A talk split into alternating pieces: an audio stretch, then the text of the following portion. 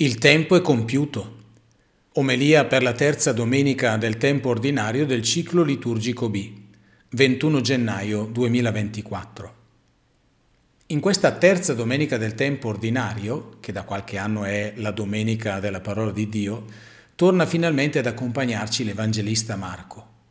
Tra le tante suggestioni che si possono raccogliere nei brani della scrittura proposti dalla liturgia di oggi, voglio soffermarmi su un richiamo che torna due volte. Mi riferisco al tempo. Anzitutto Gesù inizia la sua predicazione proprio con queste parole. Il tempo è compiuto e il regno di Dio è vicino. Nella seconda lettura l'Apostolo Paolo si rivolge ai Corinzi dicendo, questo vi dico fratelli, il tempo si è fatto breve. In entrambi i casi il vocabolo greco utilizzato non è chronos, che indica il tempo cronologico, lo scorrere dei minuti, delle ore, dei giorni, dei mesi e degli anni, ma kairos.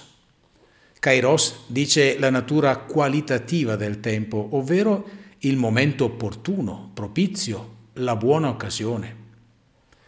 La prima riflessione che colgo da queste parole di Gesù e di Paolo è che abbiamo tutti bisogno di tirarci assieme, di dire adesso è il momento, perché se siamo sinceri noi siamo proprio i maestri del procrastinare, del vedremo, ci penseremo. Vale per l'uomo contemporaneo che non può più permettersi di rimandare tante decisioni sul clima, sull'ambiente, sulla pace, ma vale ancora di più per il discepolo del Vangelo, che non può guardare la sua vita come fosse un susseguirsi indefinito e scialbo di giorni. Il credente deve chiedere spesso a Dio nella preghiera quello che dice il Salmo 90, Insegnaci a contare i nostri giorni e acquisteremo un cuore saggio. Tra i due richiami, quello di Gesù e quello di Paolo, ci sono due sfumature diverse che mi permettono di fare la seconda riflessione. Gesù dice che il tempo è compiuto. Il vocabolo greco indica la misura colma fino all'orlo, qualcosa che è giunto alla sua pienezza e maturazione. Paolo invece dice che il tempo si è fatto breve, Letteralmente questo verbo andrebbe tradotto con si è arrotolato, si è ristretto, un po' come quando si ammaina la vela di una nave. Queste due sfumature ci mettono in guardia sul fatto che il kairos non dura per sempre.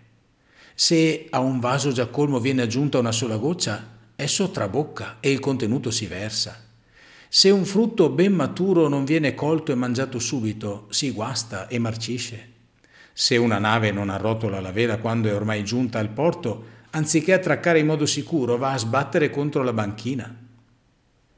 La seconda riflessione perciò è questa. Se il tempo favorevole è adesso, procrastinare non ha solo l'effetto di farci perdere l'attimo, ma anche, purtroppo, di danneggiare ciò a cui esso si riferisce, ovvero il regno di Dio. Ecco perché la parola di oggi fa risuonare più volte, in modo esplicito e implicito, un altro vocabolo che dobbiamo adottare per il nostro cammino di fede. Mi riferisco alla parola subito. È così che funziona la chiamata e la risposta nel rapporto col Signore.